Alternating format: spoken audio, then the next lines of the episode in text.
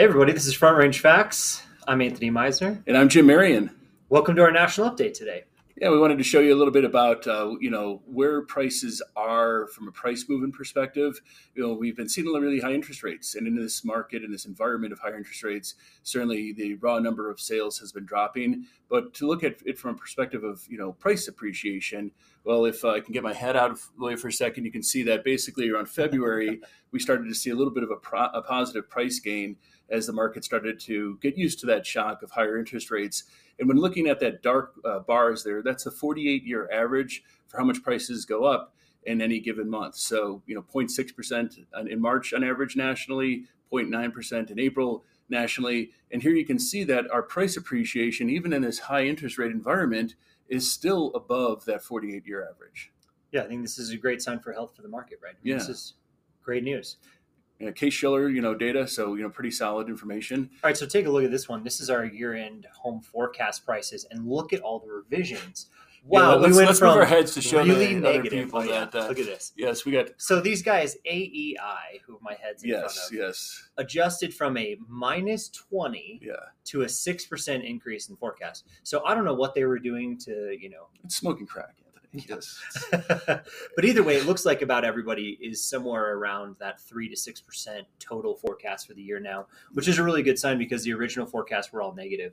It Yeah. just shows. The, the American Enterprise Institute is that one that just a wild swing. Uh, but you know, I think you know Anthony and I, you know, both would probably say that you know Fannie Mae's got some great data. You know, they're pretty you know right on. The bottom one, CoreLogic, also you know sees a lot of data.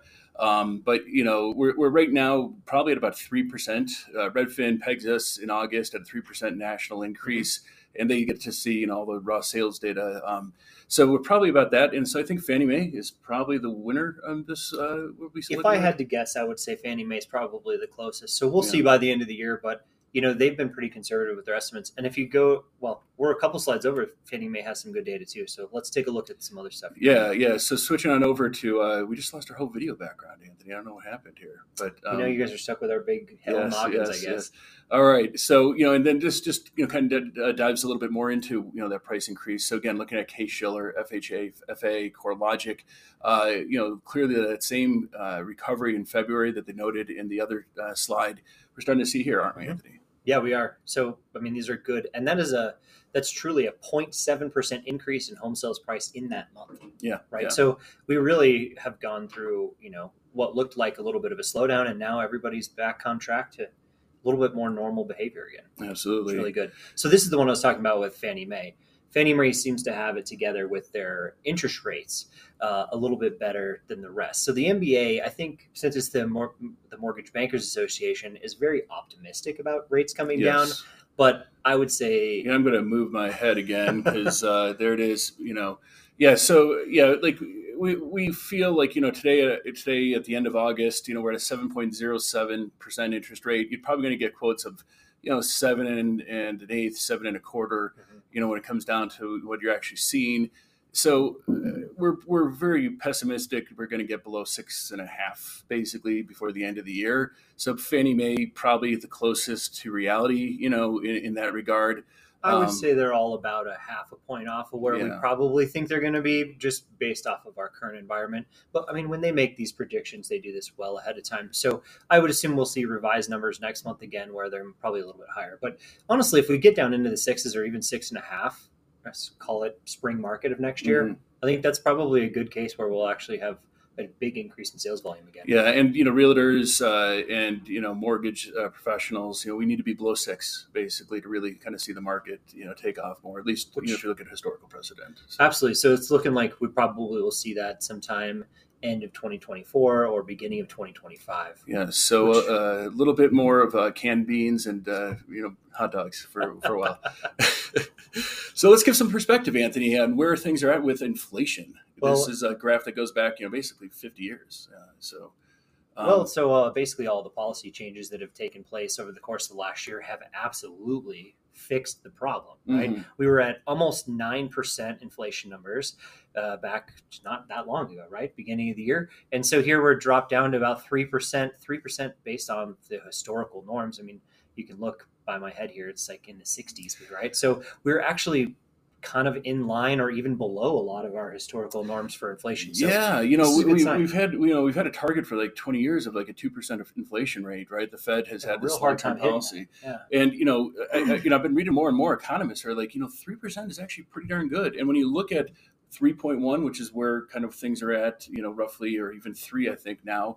Um, historically, that's freaking pretty good. You know, Seriously, look at the 90s. It was above 3% the entire time up until, you know, the dot com. Yeah, yeah. I mean, it's it's Problems, been pretty yeah. freaking healthy, and you know, even at eight point nine, look how quickly it retreated. That is the quickest retreat of high, you know, bump in interest rates out of any of these, you know, periods of time. So that's that again too. Really, I think the Fed has dialed in. You know, you can you can knock the government however you want, but you know, they they really do seem to know what they're doing a little bit more. You know, big data probably helping things out. Um, Absolutely.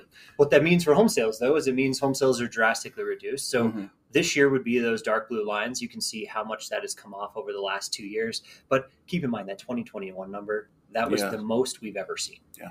I mean, we're probably going to be under 2 million homes nationwide, you know, about a third, 20 some percent less home sales than that peak, you know, market when things are all said and done.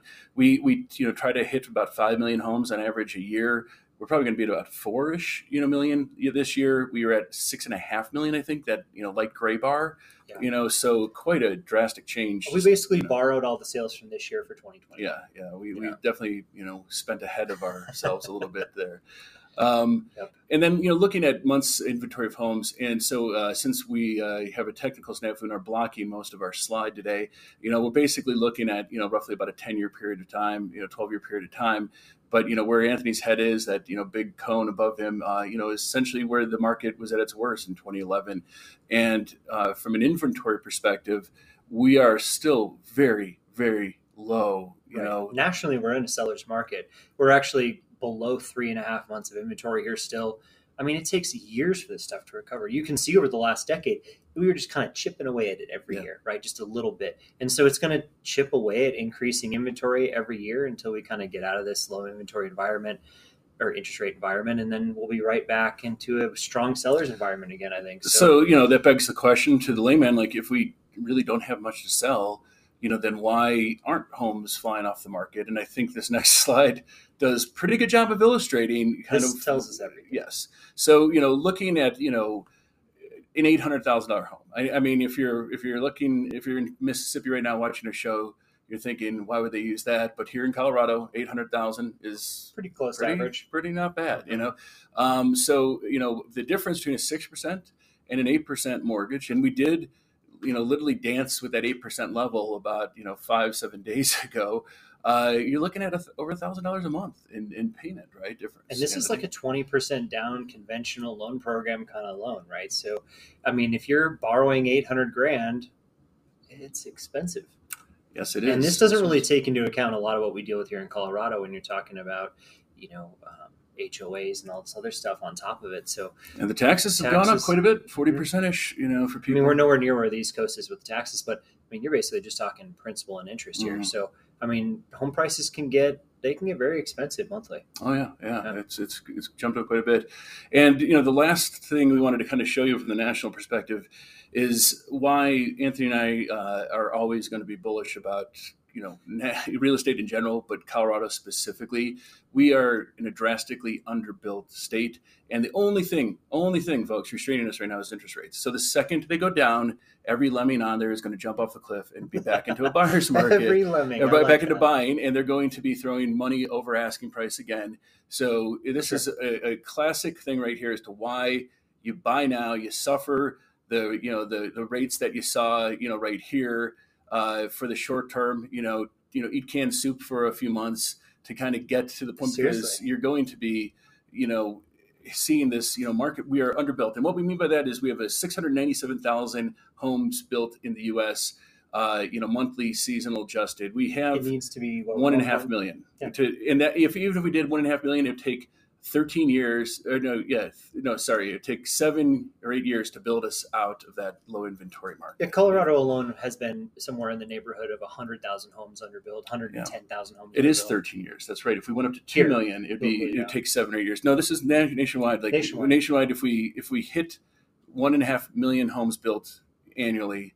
It would take 13 years to build that deficit. up, That's you insane. know. So we we have we don't so have good enough. news is the only place building enough homes is the south. So if you want to go to the south, you might be able to find a house for sale right you now. You might, you might. That's that's Mhm. right. You know, because here Really in the nowhere West- else in the country. No, here in the West we're at 143,000, and then in the East Coast and the Midwest, it's it's you know fraction thereof. So Yeah, no kidding. drastically underbuilt. Buy your home. Don't wait. Don't worry about the interest rates. It's going to suck in the short term, but in the long term, you're getting out of the insanity of the market. So uh, that is uh, what we wanted to show you briefly on the national news. Thanks for joining us today. I'm Anthony Meisner with Land Title. You can always reach me at 303 968 9868 or a Meisner at ltgc.com. Jim Merrion, realtor here at Coldwell Banker, 303-548-0243, or you can shoot me an email to jim at ourcoloradohomes.com. And don't forget to stay tuned for also our uh, statewide news and then also our local market update. Have a great one, folks. See you next time.